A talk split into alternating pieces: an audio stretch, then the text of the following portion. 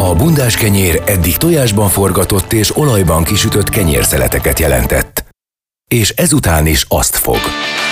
Érdefem 1013. Bundás kenyér. Az említett konyhai esemény elektromágneses sugárzásban létrehozott támogató kiterjesztése. Annyira Sajnalka és Urbán Szabolcs minden hétköznap reggel 6-tól fél tízig úgy nyúl fémmel a teflonba, hogy az nem lesz karcos. Érdefem 1013. Bundás kenyér. Érden jó és nem lesz karc. A kötelékért térségi közösség a családokért szülésfelkészítő tanfolyama jelenleg a koronavírus miatt online térben zajlik. Tegnap, kedden az volt a téma, hogy hogyan lehet felvenni a kapcsolatot a magzattal, milyen vizsgálatok várnak a kismamára, milyen mozgást lehet végeznie, és hogyan relaxáljon. A beszélgetéseket Bognár Krisztina védőnő, laktációs szaktanácsadó, Csörgő Andrea perinatális szaktanácsadó és Juhászné dr. Kun Judit orvos, IBCLC laktációs szaktanácsadó vezeti minden második kedden 17 és 19 óra között. A tanfolyamokhoz, vagy a tanfolyamhoz akármikor, akárki, legyen az kismama, édesapa, nagyszülő csatlakozhat, a részvétel pedig ingyenes, és tulajdonképpen az egésznek a megálmodójával, főszervezőjével, Bognár Krisztinával beszélgetünk, aki védőnő és laktációs szaktanácsadó. Jó reggelt! Jó reggelt!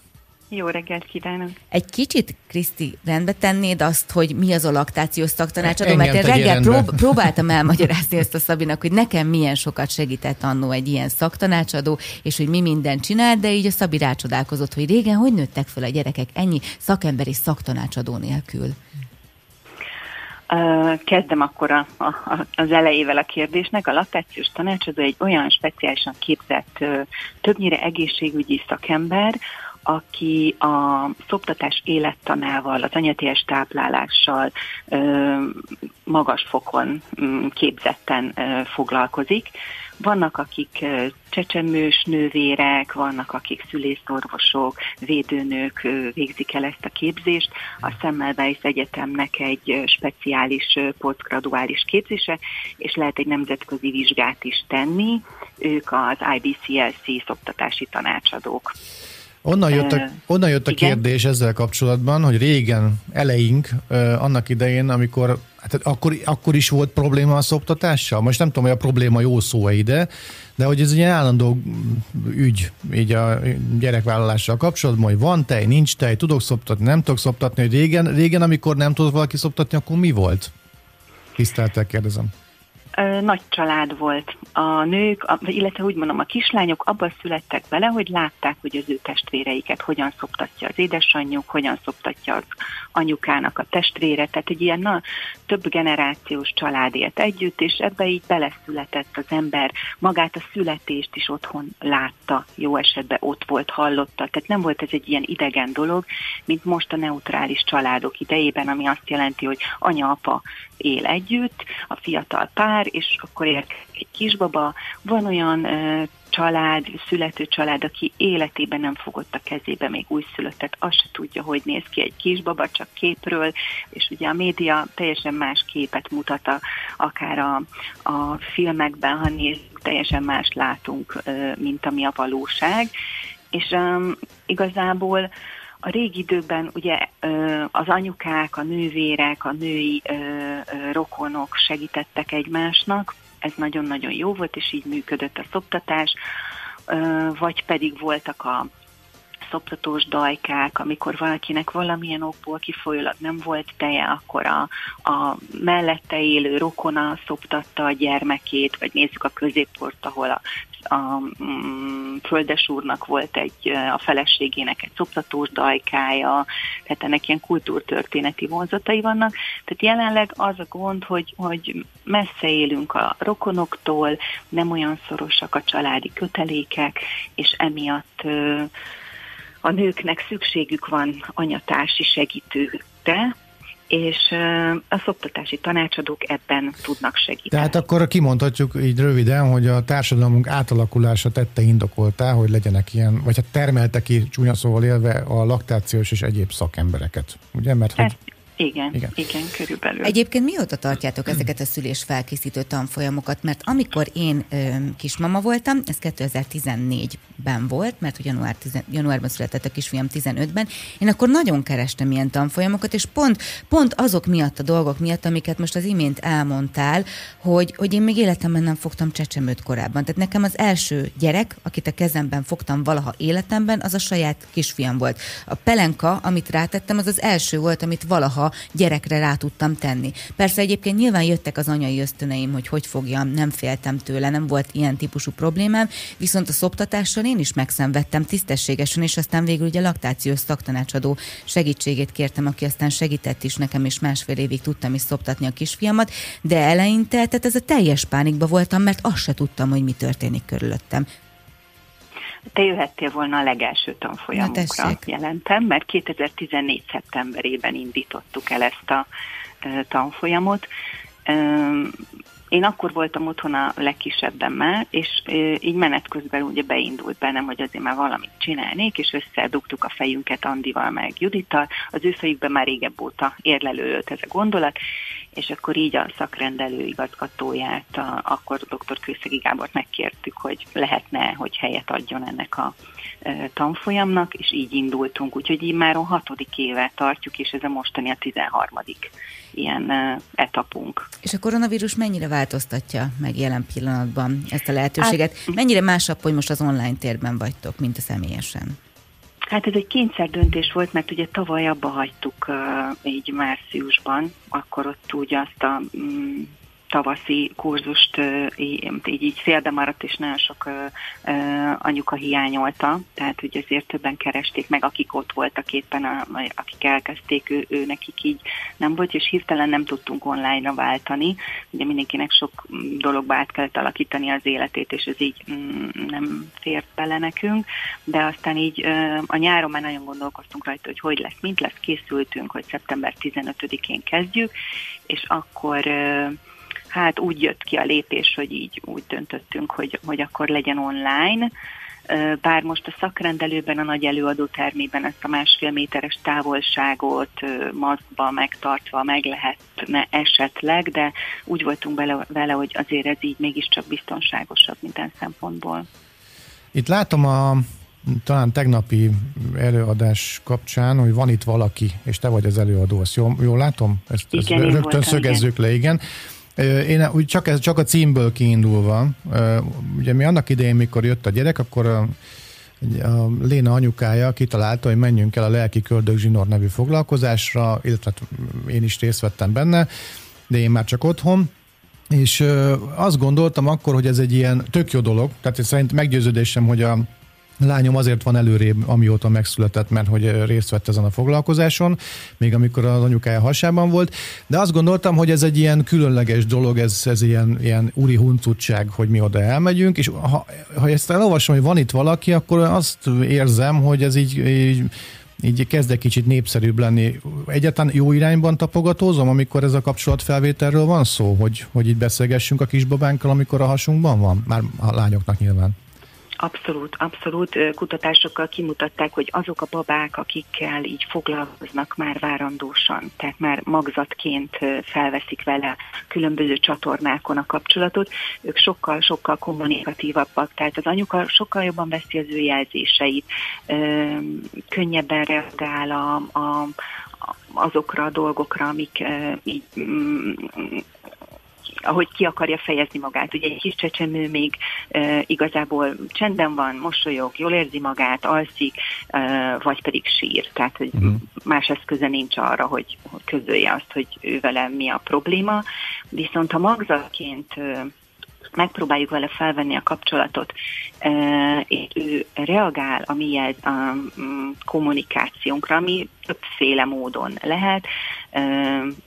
Az a lényeg, hogy hogy így hormonálisan és, és emocionálisan is ingereljük a babát, azon kívül, hogy mondjuk egy simogatás ingert kap, egy, egy ilyen új ütögetős, ilyen finom kis új hegyjátékkal lehet így a, a hasfalon keresztül. De várj, Kriszta, mindig azt mondják, hogy ne simogassuk a hasunkat, rám annyiszor rám szóltak. Hát e, én nem tudom, ez honnan jön. Mások ne simogassák, nem? Nem, nem, nem, egy csomószor De... mondták, hogy ne simog, még, még, még a rendelőben is, hogy, hogy a kismama uh-huh. ne simogassa a hasát, mert hogy azzal árt a babának, hogy állandóan simogatja, meg ingerli a gyereket. Komolyan?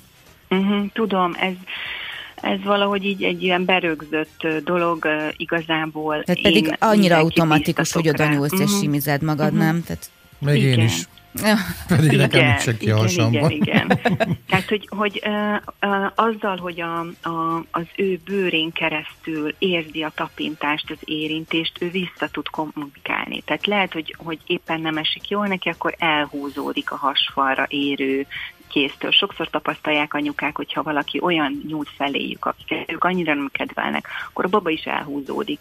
Míg ha olyan, akit, akit kedvelnek, tehát az anyukában is egy pozitív érzetet vált ki az a személy, akkor a baba reagál rá pozitívan, és akkor akár oda bújik egyet, rug egyet, tehát jelzi, hogy ő ott van nem akarnám ebbe az irányba elvinni, a, de hát mégis volt egy ilyen előadás, ezt a dolgot, de nagyon érdekel. Tehát én, nem én az én saját gyerekemen kívül se előtte, se utána nem láttam megszülető gyereket, és én nekem az volt az elképzelésem, és mondd, hogy ez így van-e vagy sem, tehát nyilván te többet láttál, mint én, hogy, hogy, hogy kijön a gyerek, vagy megszületik a gyerek, és akkor üvölt mint a sakál, tehát hogy felsír, vagy sír a gyerek. Az én lányom meg azt csinálta, hogy nem volt, nem sírt, hanem ilyen érdeklődő arckifejezéssel szemlélte a világot. Nyilván én ezt annak tulajdonítottam, hogy már nem egy idegen, tehát nem egy ismeretlen helyre jött, hanem tudta, fel lett készítve ugye a lelki köldögzsinóra kapcsán, hogy, hogy itt mire, mire számíthat, hogy ez lehet a különbség mondjuk egy ilyen beszélgetős babával,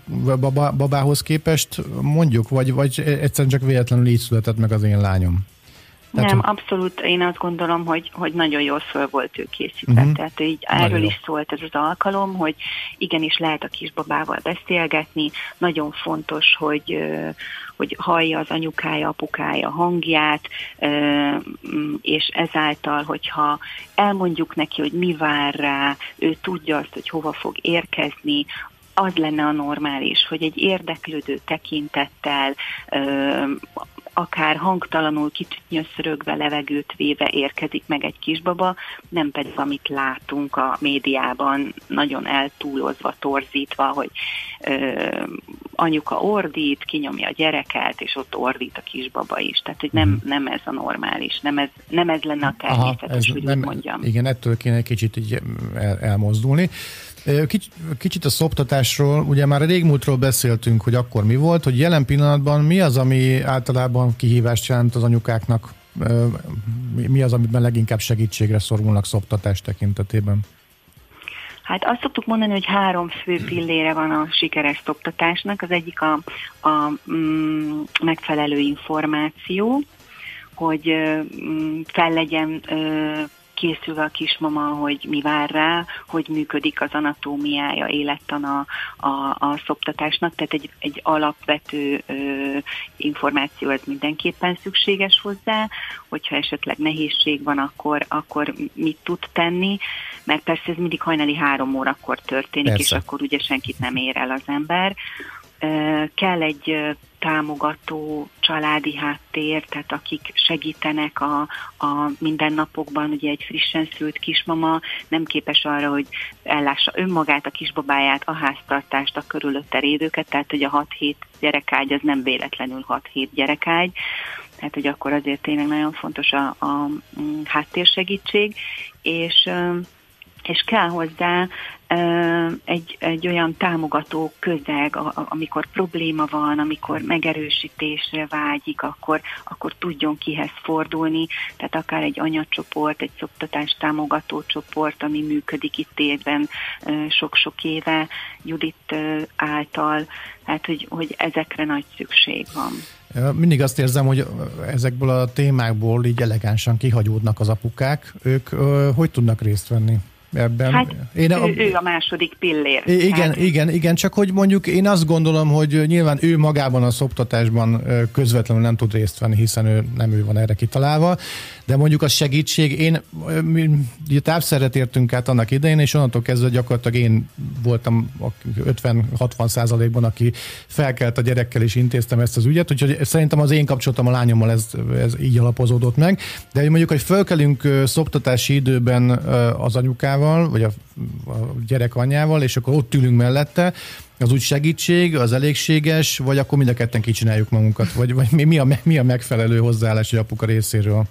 Hát ha éjszaka is folyton folyvást, akkor valóban, tehát ezért jobb egy ilyen váltott műszak, meg hát többnyire az apukák elmennek dolgozni, és hát. ők a, a pénzkeresők. Úgyhogy én azt gondolom, hogy nagyon nagy segítség, hogyha a várandóság alatt az apuka is részt vesz a felkészítőn, ő is hallja a szoptatásról szóló előadásokat, az ő racionális ö, agyában másképp csapódik ez le. És amikor jön az adott helyzet, és anyuka elöntve az érzelmekkel, hormonokkal, emocionálisan bepánikolva ott van, akkor a, a a, a férfi a maga pozitív, földhöz ragadt lényével tud úgy segíteni az anyukának, hogy az ott nagyon jó, tudja, hogy most akkor figyelj, nem azt hallottuk ilyenkor, hogy ezt vagy azt kéne csinálni, és akkor eszébe jut anyukának, és jaj, de tényleg próbáljuk ki. Tehát, hogy ebben nagyon nagy nagyon-nagyon jók az apukák, aztán nagyon jól lehet büfisztetni, haltatni, akkor közben anyuka tud egyet enni, amit esetleg apuka oda készített neki. Tehát, hogy én azt gondolom, hogy, hogy egy kisbaba az nem egy ember, hanem másfél embert igényel. Tehát az apukát is félig igényli, hogyha ha éppen ő otthon van és tud segíteni mindenképpen. Bármikor lehet csatlakozni az előadásokhoz, vagy van olyan, hogy valamit érdemes végigcsinálni, az lenne jó, hogyha minden előadáson részt részt venne a kismama, a kispapa adott esetben, vagy a nagyszülő, vagy bármelyik előadást külön meg lehet hallgatni, hogyha éppen csak az érdekli a kedves érdeklődőt. Bármit, bármikor.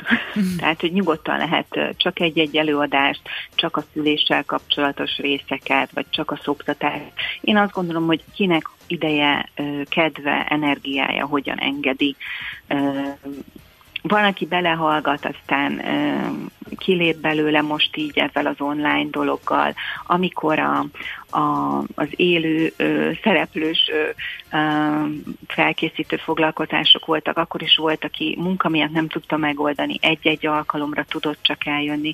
Én azt gondolom, hogy ha csak egy dolog, egy alkalommal ott van valaki, és egy picit belekóstol ebbe, és, és hall ö, olyan információt, ami, tehát többnyire azt a visszajelzést kapja, kapjuk mi így a, a, a mm, várandós felkészítőn résztvevőktől, hogy, hogy nagyon hasznos volt. Tehát eddig még senki nem volt, aki azt mondta volna, hogy ah, kár volt eljönni. Mm. Hát nyilvánvalóan nem. A következő alkalom pedig, hogyha minden igaz, akkor november 10-én lesz, akkor arról beszélgettek, hogy kell-e, hogy fájjon. Ugye Csörgő Andrea lesz majd az előadó, itt a szülés szakaszai, a vajúdó asszony érzései, érzetei és viselkedése lesz a téma, illetve a fájdalom és annak a csillapítása. Hát kemény téma, az egészen biztos kemény téma, de azt gondolom, hogy ez az egyik legfontosabb és leginkább a nőket érdeklő témája a felkészítőnek. Tehát a, a szülés témák szoktak a legizgalmasabbak lenni, mert hogy ez egy olyan dolog, ami ismeretlen, és mindenki egy kicsit fél, meg tart tőle. Nagyszerű. Akkor vártok, vártok mindenkit sok szeretettel az előadáson, és köszönjük szépen, hogy itt voltál. Így volt, én is nagyon szépen köszönöm. Köszönjük szépen. Szia. Szia. Bognár Krisztinával beszélgettünk védőnővel, laktációs szaktanácsadóval, tehát a kötelék értérségi közösségi családokért szülésfelkészítő tanfolyamáról volt szó.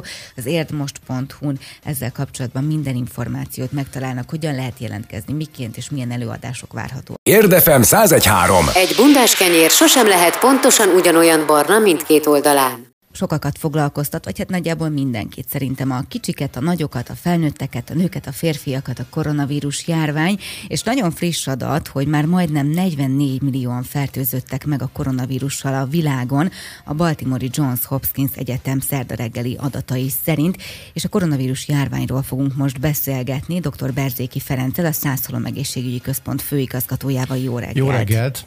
Jó reggelt a kedves hallgatónak és mindenkinek! Jön a tetőzés? Most már várhatjuk a második hullám tetőzését? Most nagyon, nagyon azt mondják, hogy most már, most már át fog bukni az adat, át fog bukni az adat, de még mindig csak azt látjuk, hogy még többen, még többen, még többen és még többen lesznek betegek, és a saját környezetünkben is azt tapasztaljuk, hogy úristen, ez is beteg, az is beteg, ez is megfertőződött, az is megfertőződött. Szóval ez most már egy elég aggasztó dolog. Most már, még csak. Hát... A tetőzés az, a tetőzés az el fog jönni, csak nem most. Uh-huh. Még mindig a felszálló szakaszban vagyunk, és ez rosszabb lesz, és egyre rosszabb lesz. Az engem, uh, igen, az engem érdekelne, aztán folytathatjuk innen, hogy, és most nem, nem, hogy nem akarom ilyen összeesküvés elméletek irányába terelni a dolgot, hogy biztos van rá valami szakmai magyarázat, hogy szeptember 1-ig úgy nagyjából minden rendben volt, és akkor szeptember 1-én beköszöntött a nem tudom mi, és egyszer csak így elkezdtek jönni ezek az irgalmatlan adatok. Ez, ez van erre valami épkézláb magyarázat, hogy addig, addig megvárta a nyarat a vírus, vagy, vagy esetleg van valami szakmai indok, vagy érvis erre? A, az a helyzet, hogy a vírus nem várta meg, és nem volt minden rendben.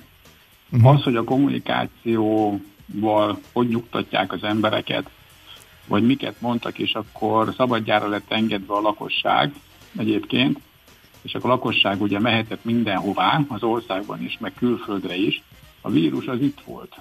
Uh-huh. Egyetlen egy dolgot nem vett figyelembe a, hogy mondjam, az ország vezetése, illetve a politika számunkra nem volt meglepő egyébként ez a dolog. Az, hogy a vírus ez megváltozott. Mutálódott? És, uh, mutálódott, igen. Ez a vírus, ez már nem olyan, mint a tavaszi, ez tízszer fertőzőbb, mint a tavaszi. Ezt nem nagyon kommunikálják, ezt nem hallottam még így kimondva annyira. Hát, hát, hát kimondom én, hát ez nincs semmi baj. Ugye a kommunikációban mindig csak a nyugtatás van. E, nem propagálom saját magamat, de több mint egy hónappal ezelőtt itt a Zászalombattai TV kopogtató műsorában én megjósoltam azt, hogy ez három-négy hét múlva föl fog robbanni uh-huh. ez a dolog. Nem azért, mert én rettentően okos ember vagyok, hanem egyszerűen fog, elfogadom a szakembereknek a véleményét, illetve a matematikát nem lehet megerőszakolni. Hát azt nem. Tehát akármit lehet mondani, ez így lesz, úgy lesz, amúgy lesz, nem úgy lesz. A másik, a vírus, az egy rettentően demokrata, a legdemokratább egyébként a világon, senkit nem néz, és mindenkit megfertőz. Uh-huh. És az a helyzet, hogy lehetett tudni, és ezt meg is jósolták szinte napra pontosan, hogy milyen, hogy mondjam, milyen iramban fog történni a fertőződés, és hány beteg lesz, és hány fognak meghalni. Csak ugye senki nem akarta elfogadni, senki nem akarta elhinni, csupán csak azért, mert úgy gondolja mindenki, egyébként a lakosság is, hogy ő, őt ez nem fogja érinteni, neki az égvilágon semmi gondja, baja nem lesz, ugye vagy, vagy valószínűleg majd én megúszom, mert, mert ma ezt megkaphatja, de én nem. Ez nem így van. Mindenki meg fogja kapni, illetve a lakosság nagyon nagy része.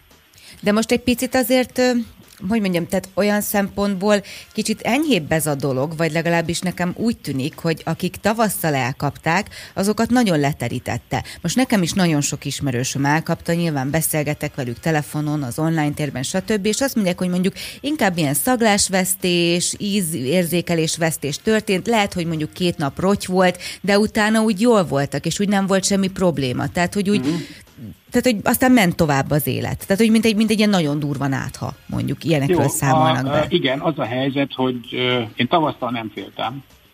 Tehát tényleg nem, nem is hordtam maszkot itt benne az intézeten belül se, nagyon sok helyen, ahol kötelező volt, természetesen igen. Most össze viszont félek. És azért félek, mivel megváltozott a vírus, tavasszal lehetett pontosan tudni, hogy milyen tüneteket okoz, most viszont nem lehet. Mert vannak a tünetmentes hordozók rengetegen, és mivel rengeteg a tünetmentes hordozó, ugye ők simán fertőznek. Úgy, mm. hogy nem is tudja róla az ember. És az, hogy ki milyen szinten lesz beteg, ugye, az az immunrendszerétől, illetve a kísérő betegségeitől függ. Tehát ahogy... Halló? Itt, itt vagyunk, itt vagyunk, hallgatjuk. A, tehát ahogy a például 24 éves sportoló, vízilabdázót lebirkózta, de kegyetlen módon lebirkózta, és ugye hálát ad az Istennek és az orvosoknak és mindenkinek, aki segített meggyógyulni, illetve 21 éves is meghalt, és 40 és 49 év közöttiek is sokan meghaltak, és nem csak a 65 év felettiek. Tehát az a helyzet, hogy sokkal, de sokkal több a fertőző, meg a fertőzött, és sokkal több a halott is. És mivel nagyon, eh, hogy mondjam, szerteágazó tünetekkel jelentkezik ez a vírus, én ezért kezdtem el félni. De akkor nem Mert értem. Nem. De akkor, hogyha Igen? most tényleg ennyire rossz a helyzet, ahogy most így elmondod, és tényleg ezt tapasztaljuk is, akkor miért van az, hogy akkor most nem hoznak olyan szigorú intézkedéseket, mint tavasszal? Nem, ez engem most komolyan érdekel. Hát, Én értem, hogy leállt a gazdaság, meg egy csomó hozadéka volt, de hogyha tényleg ennyire rossz a helyzet, és például most nem menjünk messzire, itt az érdi foci csapat, az érdi kézi csapat tömegesével, tehát a, a, a három év foci csapat beteg. Uh-huh. Tehát nem tudnak meccset játszani, mert az egész foci csapatot Maga. leteríti. Az ismerősök, a hivatal, a nem tudom micsodák, mindenhol beteg hát mindenki. Ezt, ezt mondták, mondják többen, és például Tesom is mondta, hogy eh, nem kell leállítani a gazdaságot, majd leáll magától, amikor annyi fertőzött hát lesz. De... Tehát... A következő, a következő, figyeljetek ide, a én nem, én, én nem szeretek. Tehát a, akkor én fel vagyok egy kicsikét háborodva, amikor orvos szakmai dologban a politika dönt. A vírust baromira nem érdekli. Tehát nem érdekli. Ráadásul ugye a szakemberekre nem nagyon hallgatnak. Nekem, én nem nagyon szoktam a Facebookon kommentelni dolgokat, de nagyon fölháborodtam, amikor valaki arra hivatkozott, hogy ja Istenem, nem szabad szigorító intézkedéseket hozni, mert le fog állni a gazdaság. Akkor én most mondom, hogy nem kell leállítani a gazdaságot. Van egy csomó olyan intézkedés, amit meg lehet úgy hozni, hogy tud működni a gazdaság. És akkor megvan a járványkezelésnek a szabálya, illetve azok a szabályok, amiket be kell tartani, amiről nem nagyon beszélnek és nem nagyon tartják be. Hogy van az, hogy én itt az intézetben, a saját kicsi területemen, meg ebben a városban, ahol dolgozom, igenis kordában tudjuk tartani a fertőzöttséget? Azért, mert a járvány szabályokat megfelelően alkalmazva csináljuk. Védőeszközöket biztosítunk. Tehát a tünetmentes covidos is lehet munkára fogni, ugye, a megfelelő szintű védelmet biztosítanak számára, meg a környezetének. De az a helyzet, hogy a védőeszközöknek a biztosítása, ami állami feladat, az nem nagyon történik meg. Csak és kizárólag a kórházakban. A másik dolog, ami nagyon föl vagyok háborodva, és ne haragudjatok, egy kicsikét indulatosan beszélek erről, mert minden nap én ebben élek, és a kollégám is fertőződnek, ez pedig a lakosság. Tehát akkor, amikor nagyon egyszerű, betartható intézkedéseket nem hajtanak végre. Tehát betiltják a foci meccset, nem kell menni. Haza egy kérdése, egyáltalán mi, mi megy oda? Tehát a lakos miért megy oda? Miért nem nézi meg a tévén keresztül? Ugye? Miért nem teszi fel a maszkot az arcára és az orrára? Én itt az intézetben nagyon sok emberre kiabáltam, őszintén mondom, tényleg kiabáltam, hogy rakja fel az orrára a maszkot, mert azon keresztül veszi a levegőt és fertőződik meg. A másik, amikor hivatkoznak arról, hogy jaj, hát megfulladok a maszkba, hát azt én még nem hallottam hogy valaki a max, masztól fulladt volna meg, azt már hallottam viszont, hogy a Covid-tól igen. Hát igen, erre a maszkban való megfulladásra erre van, vannak tehát bizonyított kísérletek, felmérések és tudományosan alátámasztott ügyek, hogy nem, nem, nem fulladunk meg a maszktól. Hát persze, hogy nem, csak Sok. beszélnek az emberek butaságot. A másik az, hogy nem tartják be tavasztal, nagy volt a félelem. És a félelem az jó, mert a félelem az véd. Igen. És akkor, amikor fél az ember, ugye akkor betartják, betartották ezeket az alapvető szabályokat. És most azt mondjátok meg nekem, hogy most miért nem? Tehát hát, miért nem? Más mi az az óriási tiltakozás ez ellen a viselése ellen? Meg miért az egészségügyet bántják? Most, most tavasszal még tapsolás volt, meg mi voltunk a, hogy mondjam, a szuper emberek, akik ugye védek, védik az betegeket és dolgozunk értük, most meg minden egyes nap személyes támadásnak, atrocitásnak vagyunk kitéve. Ott tartok egyébként, hogy ki fogom tiltani ezeket az embereket, és olyan lesz az adjon Isten, ami a fogadj Isten. Tehát egyszerűen borzasztó.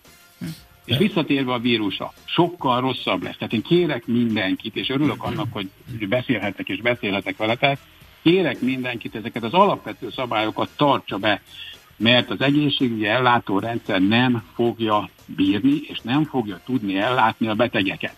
Nincs annyi egészségügyi dolgozó, ezt a rengeteg beteget, és nem csak covidost, hanem a covidon kívülieket, akik alapvetően is ugye egészségügyi ellátásra szorulnak. Az infarktusosra, az agyvézetre, a cukorbetegre is sorolhatnám. Nem lesz.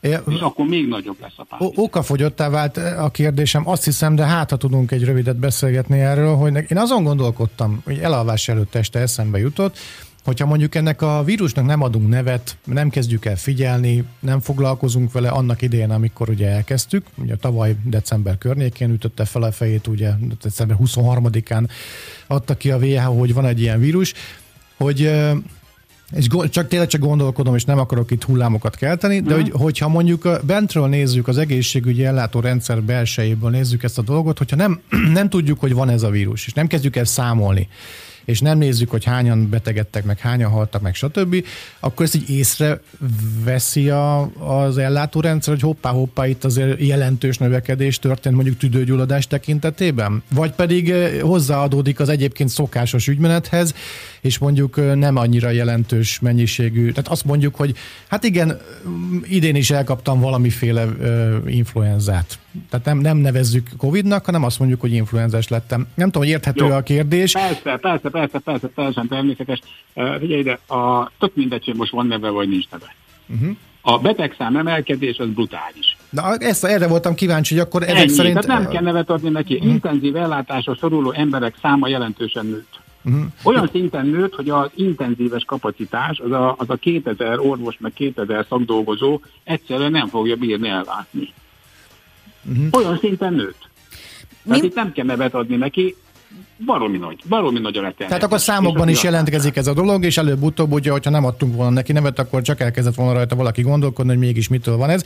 Ugye annak idején, mikor még nem volt ennyire velünk ez a vírus, január környékén, így visszagondolva, több egészségügyi dolgozó ismerősen mondta, hogy megjelentek ilyen ilyen fura, fura mennyiségben fura tüdőgyulladásos betegek a, a kórházban, és ugye akkor még nem tudták, hogy mi ez, és innen jött a kérdésem igazából, hogy nem volt neve ennek a dolognak, és akkor nem is foglalkoztak vele, hanem hogy kicsit így megugrott a szám, aztán utána ez elmúlt, hogy lehet, hogy egyébként itt nem is hullámokban kéne gondolkodnunk, hanem, hanem ez így folyamatosan lesz, mert hogy most már... Na, a következő, a koronavírus csoportról azt kell tudni, ugye, hogy ez nem fog eltűnni, nem tűnik el, és nem is tudjuk gyógyítani. Gondoljatok csak a sima náthára. Uh-huh. Az is, az is olyan vírusok okozzák, ami a koronavírus csoportba tartoznak. Ugye ez, ez, ez egy csoport, ez, ez szertálkozó. Ez a vírus ugye itt lesz velünk, itt is, marad velünk, itt is marad velünk. Ugye két dologban bízhatunk. Egy, abban, hogy ismét mutálódni fog, és olyan irányba fog mutálódni, hogy mondjuk olyan tüneteket fog okozni, mint egy sima nátha. Ilyen, és ilyenre van, ebben bízni egyébként, ilyen, teljesen jó lenne. Ilyenre van példa egyébként? Csak azért, mert hát, hogyha én, én vírus lennék, akkor gondolom eredményesebb irányba próbálnék megmutálódni. Na a következő, azt azért tudni kell, hogy a természet azért nagyon-nagyon okos és nem egy buta. Tehát a vírusnak nem az a célja, hogy kinyírja a gazdatestet. Aha, mondjuk ez igaz. Tehát neki az a célja, hogy tudjon szaporodni. Ha viszont nagyon-nagyon, hogy mondjam, halálossá válna a vírus, ugye, akkor kinyírja az összes gazdatestet, és innentől kezdve ő nem tud kvázi szaporodni, és akkor egyszerűen eltűnne a földről. Na most nem ez a cél. Ugye ezért itt fog maradni közöttünk, ugye, és uh, itt, amikor az, nem érzik az emberek a súlyosságát, hogy meg, mennyire nagyon, nagyon nagy baj van, és akkor én most én arra hívnám fel a figyelmet, hogy nem csak a vírussal kapcsolatban. Itt a legnagyobb probléma az, hogy az egészségügyi rendszer terheltsége meghaladja azt az igényt, amire szükség lenne. És itt a sima normál emberek ellátásáról beszélek. Tehát ugye nem képes ellátni azokat az embereket is, akik nem covidosok. Tehát egyre többet lehet olvasni. Nagyon egy statisztika megjelent Angliában, hogy sokkal több lett a tüdőrákban elhuntat, sokkal magasabb lett a tüdőrákban elhuntatnak a száma, mint az előző évek statisztikái mutatták. Miért? Azért, mert nem tudtak oda jutni a betegek a megfelelő diagnosztikához. És nem tudták elkezdeni a kezeléseket időben. Uh-huh. Egyébként mi most a tehát... protokoll? Most tíz napos karantén van, tehát bárki bármit tapasztal magán, akkor tíz napra elmegy, tíz nap alatt kialakul a immunitása, utána már nem fertőz, vagy van olyan, hogy nem valakinek igaz, a szervezetében... Nem, igaz, nem, a következő, igen, megint kétféle dolog létezik. Az egyik a, a tünetmentes hordozó, ugye, amiről nem tud semmit. Uh-huh. Aztán azok, akinek eh, enyhe, akiknél enyhe tünetek jelentkeznek, ugye, de mondjuk jellegzetesebb, mondjuk elmegy az ízés szagérzése, de nem fullad. Tehát ezeket, a, a, ha megjelenik egy-két egy jellegzetes tünet, ugye akkor tíznapos karantén. Azért, mert a fertőzést követően a 7.-8. napig ugye fertőz még az új beteg, utána nem. kivéve azokat, ugye, akiknek erőteljesebb tüneteik vannak, mert ők három hétig is tudnak fertőzni. És akkor az ugye ő szervezetükben ki is mutatják? Van, tessék? Tehát az ő szervezetükben kimutatható? A vírus kimutatható, és kimutatható az ellenanyag is, és van egy rossz hírem. Az a helyzet, hogy az ellenanyag az emberek jelentős részében pár hónap után eltűnik. Igen, ezt, ezt mondták a hírekben is, igen, hogy... A... Pontosan. Tehát eltűnik, úgyhogy ezért mondtam, hogy nem, nem kell arra számítani, hogy akkor ez most el fog tűnni, és nem lesz itt velünk, de itt lesz velünk. Uh-huh. Itt is nem is a, a, hogy mondjam nektek, a, e, tetszik, amikor politikusok nyilatkoznak, és akkor vitatkoznak egymással, hogy milyen rendszabályokat kellene be, bevezetni. Meg büntetnek, meg nem büntetnek, meg egyebek. Nem, meg foci meccset betiltani, meg nem betiltani. Nem, egyszerűen annyi kellene, hogy az emberek megértsék, hogy csak és kizárólag rajtuk múlik, hogy ők betegek lesznek, vagy nem. A, akkor... Tehát, hogyha betartja a primitív, egyszerű védekezési szabályokat, akkor nem lesz beteg. El fogja kerülni. Semmi más nem kell csinálnia, mint amit tavasszal csináltak. És akkor most elsorolom. Persze, maradt ugye a távoltás, tártartás, a rendes maszkviselés, az orrot is takarva, meg tessék fölvenni kesztyűt. Mert ugye az a helyzet, hogy a vírust ugye a felületekről is tovább lehet adni. Uh-huh. Valaki megtaperolja a csupasz kezével az asztalt, bevásárlókocsit, egyebek, és utána csoda, hozzányúl az arcához, és már meg is fertőzte saját magát. Akkor én... És nem gumikesztyűt kell hordani, hanem én mindig szoktam javasolni, inkább vegyenek egy vékony bőrkesztyűt, mert a bőrkesztyűt még lehet otthon feltölteníteni is és egy, nem lesz vele semmi probléma. Egy szemléletes példával zárjuk a beszélgetést. Nekem a hétvégén lenne zenekari próbám egy kb. 10 négyzetméteres helyiségben, hat fővel elmenjek, vagy nem menjek el? Nem. Jó, köszönöm. Megkönnyítette a döntéshozatalt, köszönöm szépen. Nagyon szívesen. Köszönöm szépen, hogy itt volt, és hát nem baj, nem baj, hogy indulatos volt, úgy kell egy ilyen műsorban, mint egy falat kenyér, úgy, köszönjük Én azért, szépen. Azért, bocsánat, azért is vagyok indulatos egy kicsinkét, mert a saját kollégáim is sorba covidosok. Ajaj. Tehát az, hogy az egészségügyi rendszeren belül az itt dolgozók is megkapják, és mondom, egyre kevesebb ember lesz, aki el tudja látni a betegeket. Még csak egy utolsó kérdés, és egy, Igen? ha lehet, akkor egy gyors választ kérünk szépen, hogy mikor lesz ennek vége? Vége lesz valaha? Hát nem. Hát uh, nyilván, de hogy mikor tud ezt minden, tetőzni? Mindennek, minden, mindennek vége lesz. Én az a helyzet, hogy én azt mondtam, hogy a 2020-as évet úgy lehúzom a szemétbe, meg a kukába, most már 21-et is. Ugye? Ez, mindenki, a 21-et is. Mindenki, egy az egész évet. Mindenki így bízik benne, hogy ma nyáron elmegy koncertre. Hát mondtam a srácoknak, hogy felejtsétek el, szerintem itt nem lesznek nagy koncertek jövőre. Egyetlen egy esély van arra, hogy ezt a dolgot megfogják, és nem nagyon bízanak abban, hogy akkor majd lesz, jön majd a vakcina, ugye, és akkor majd hú, akkor meg, megkapjuk az oltást, és majd megúszuk. Következő miatt nem, nem tudnak annyit gyártani a gyógyszergyártók, amennyire szükség lenne. Mennyire egyszerű, ez megint matematika. A másik, hogyha betartanánk mindannyian ezeket az alapvető szabályokat, akkor, akkor igen, akkor lehet, hogy nem kéne lehúzni a 2021-es évet, hanem mondjuk csak az első fél évet. De csak nem... ahhoz baromira fegyelmezetnek kéne lenni. És a jelen pillanatban nem ez látszik, ugye? Nem, egyáltalán nem. Hát köszönjük szépen, és jó, jó munkát Nagyon kívánunk. Szívesen. Én köszönöm Köszönjük szépen. vissza. Szép napot.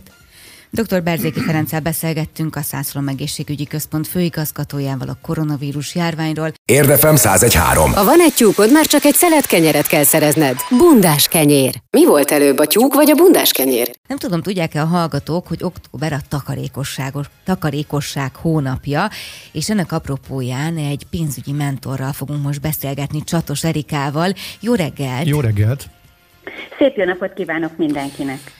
Rögtön a, a, a műsor elején egy fél órát beszélgettünk. Nem tudod elképzelni, hogy milyen vita alakult ki közöttünk, meg micsoda a diskurzus alakult ki a téma apropóján, mikor még csak beszéltünk a programajánlóról, hogy mi lesz ma a műsorunkban, itt a takarékosság, és akkor most hogy csináljuk, mindent csináljuk, tehát elég komoly Igen. érzéseket váltasz ki belőlünk. Rögtön átültettem ezt az egész témát Németországba vagy Nyugat-Európába, mert ugye, hogy, hogy takarékosság, oké. Okay. Eleve nekem már azzal is bajom van, hogy hogy, hogy ha abból indulunk ki, hogy takarékoskodni kell, ott már valami nem oké. Okay. Mondjuk egy cég esetében, de most ugye magánemberekről beszélünk, de hogy, hogy hát nem mindig van azért miből takarékoskodni.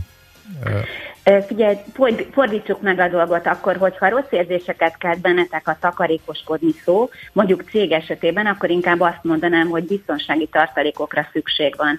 És hogyha belegondoltok abba, hogy azok a cégek voltak, akik gyakorlatilag jobban túlélték ezt az év első felében lévő kényszerű le, leállást, akiknek voltak tartalékai, akkor már rögtön értelmet nyer maga. Igen, igen, de, de van, van állandó, hogy mondjam, a cég napi ügymenetének, a, dolgoztam egy helyen, onnan jön a tapasztalat. Okay. Nem, nem volt, nem, nem a, a tartalékképzés volt a célja a takarékoskodásnak, hanem a fennmaradás. Tehát például gondolok itt akár magánemberekre is, hogy nem feltétlenül áll rendelkezésére mindenkinek annyi bevétel, hogy abból amellett, hogy kihúzza a hónap végéig, még félre is tudjon tenni, vagy erre is vannak esetleg trükkök. Vannak rá trükkök. Igazából én inkább azt, szeret, azt szeretném mondani, hogy ne, ne a takarékoskodás szót, hanem a gazdálkodás szót használjuk. Az jó. Én véleményem szerint nagyon-nagyon fontos lenne az, hogy beépüljön az emberek életébe az, hogy ne csak költsék a pénzüket, hanem gazdálkodjanak vele. Mondjuk ennek az első lépése az, hogy tisztában vagyunk azzal, hogy milyenek a bevételeink és milyenek a kiadásaink. Nem tudom, ti vezettek-e mondjuk, vezetitek a kiadásaitokat. Tudjátok-e, hogy mondjuk miből éltek egy hónapban, akkor, amikor jól megy, és mennyi az a minimum szint, ami bevételként kell ahhoz, hogy ki tudjátok fizetni a számlátokat, és az alapvető szinten ö, tudjátok fedezni a költségeiteket. Nem, de ismerek ilyet, viszont ők nem is nagyon mosolyognak. Igen, pont erről beszélgettünk Erika ma reggel, hogy, és aztán itt tényleg szóba jött az, hogy mondjuk ki hogy nőtt föl, aztán miért költi úgy a pénzt, és egyébként igazad van nálunk, ugye pont így a családban ez egy ilyen ö, nagy vita mondjuk így férj és feleség között, hogy a férjem az inkább ilyen takarékos típus, ő így vezeti ezeket a dolgokat, ahogy te mondod, ő, ő mindig azt mondja, hogy igen, a biztonsági tartalékok nagyon fontosak, én meg az a típus vagyok, aki meg azt mondja, hogy de hát mikor éljek, hogyha nem most? Hát persze, hogy megveszem azt a cipőt, persze, hogy elmegyek a jobbik étterembe, és aztán a hónap végén meg szívom a fogam, hogy bakker, megint elfogyott a pénzem. Erre van egy nagyon jó módszer, ezt zero budget módszernek hívják, ami azt jelenti, hogy először elkülönítjük azt, amit félre szeretnénk tenni, és utána a maradékot költhetjük. Tehát, hogyha mondjuk a hónap második felében is megvan a pénzünk arra, akkor nyugodtan vegyük meg azt a cipőt, menjünk el a jobb étterembe, és hogyha a hónap végére elköltöttük az összes pénzünket, mégis lassacskán összegyűlik egy olyan tartalék, amit akkor szoktunk értékelni, amikor nem jó idők vannak. Igen, egyszer láttam egy ilyen össze, összefoglaló videót, hogy mit tudom, hét módszer, amitől a gazdagok gazdagok, vagy amit a gazdagok is alkalmaznak, és volt benne egy olyan, hogy rögtön a bevételeimnek a 10%-át tegyen félre, tegye bele egy malac persejbe, vagy valahova, és akkor az, az, hogy nincs az a 10 százalék, és akkor mindjárt képződik egy viszonylag jelentős összeg év végére.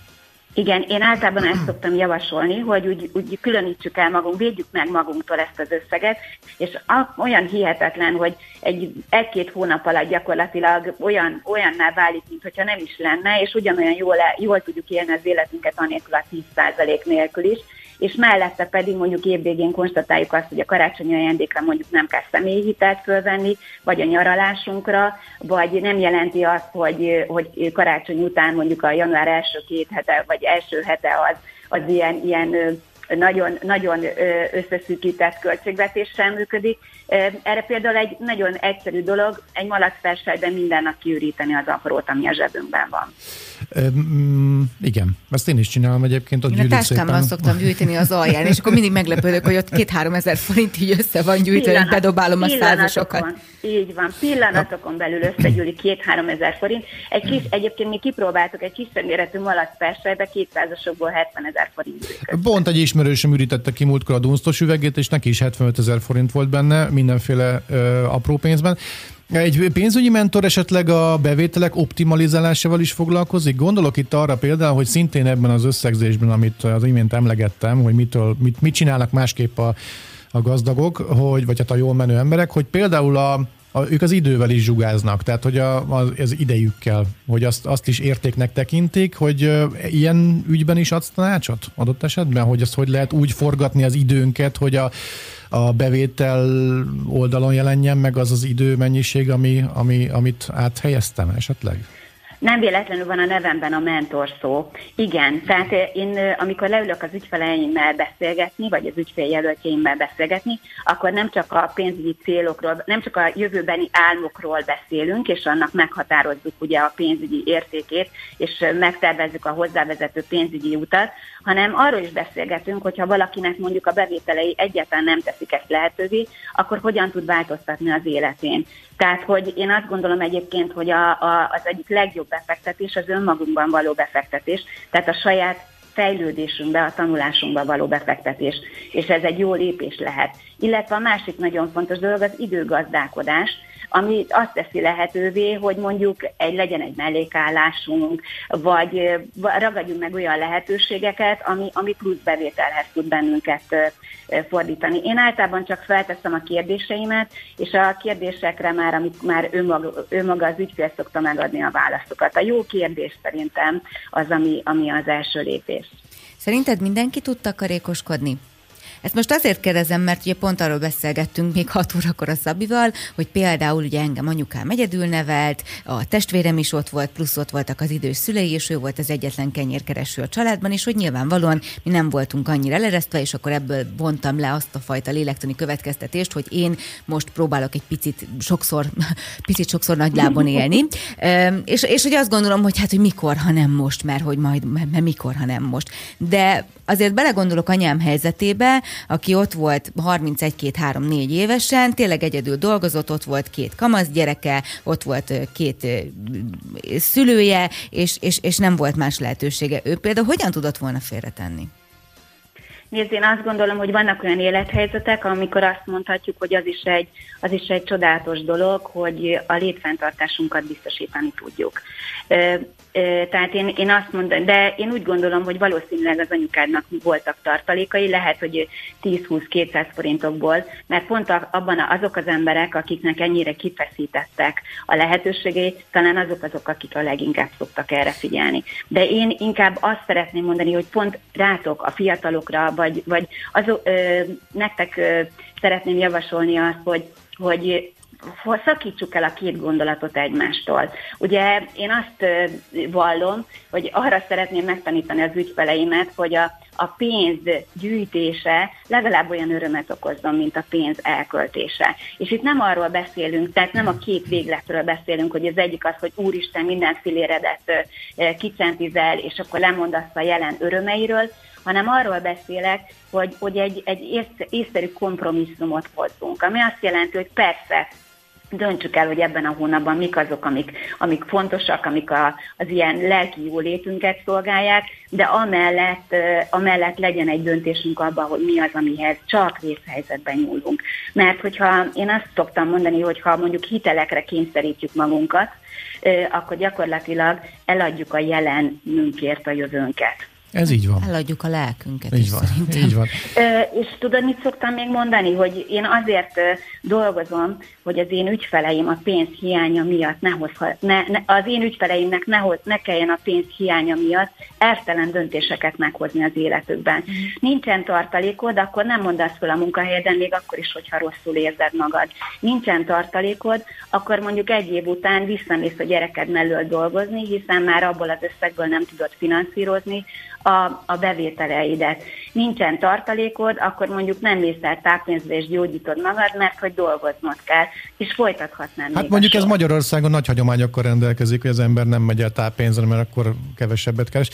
Még egy, egy kérdés, időről időre, sőt, gyakorlatilag elég sokszor eszembe jut, hogy a, a szüleink, nagyszüleink hogy a fenében tudtak házat fölépíteni például. Hát Tehát ilyen, ez, ők takarékoskodtak. Ilyen, kuta, ilyen kutatás, vagy ilyen információd van? Én mindig rácsodálkozom arra, hogy miből van a hogy, hogy tudom, hogy mit tudom, konyhás néniként dolgozott a szomszéd a, a Velencén, és hogy van neki egy velencei csitti-fitti nyaralója. Tehát mi, mi a francban? A nagymamám mindig elő tudott teremteni egy, hektor, egy, egy, egy tonna rántott húst éjjel kettőkor, amikor beállítottunk a haverjaimmal, és mindig volt neki megfelelő mennyiségű étel otthon, pedig hát a nagymamám nem arról volt híres, hogy nagyon el volt látva bevételekkel. Egyszerűen, hogy, a nagy... mik a trükkök? Kiderült ez valaha? A, a, a, a, nagyma, a, a nagymamák a 80 ezer forintos nyugdíjukból most is összerakják Na. a karácsonyi ajándékre hát valót az unokáknak. Hogy? Hát a szószoros értelmében úgy, hogy egy kicsit nem biztos, hogy tudatosabbak, de nem, nem úgy tudatosabbak, hogy a szószoros értelmében, hanem gyakorlatilag ők ezt tanulták meg a szüleiktől. És ugyanazt csinálják, amit én mondok, hogy félreteszik azt, amikor megjön a nyugdíja, a dunsztos üvegbe vagy a számlájukon hagyják, ami, ami, amiből majd összegyűlik a névnapi, meg a születésnapi ajándék, vagy amikor majd jön a család, akkor ugye rántott, kellő mennyiségű rántott hússal tudják megkínálni az unokákat, és a maradékot költik.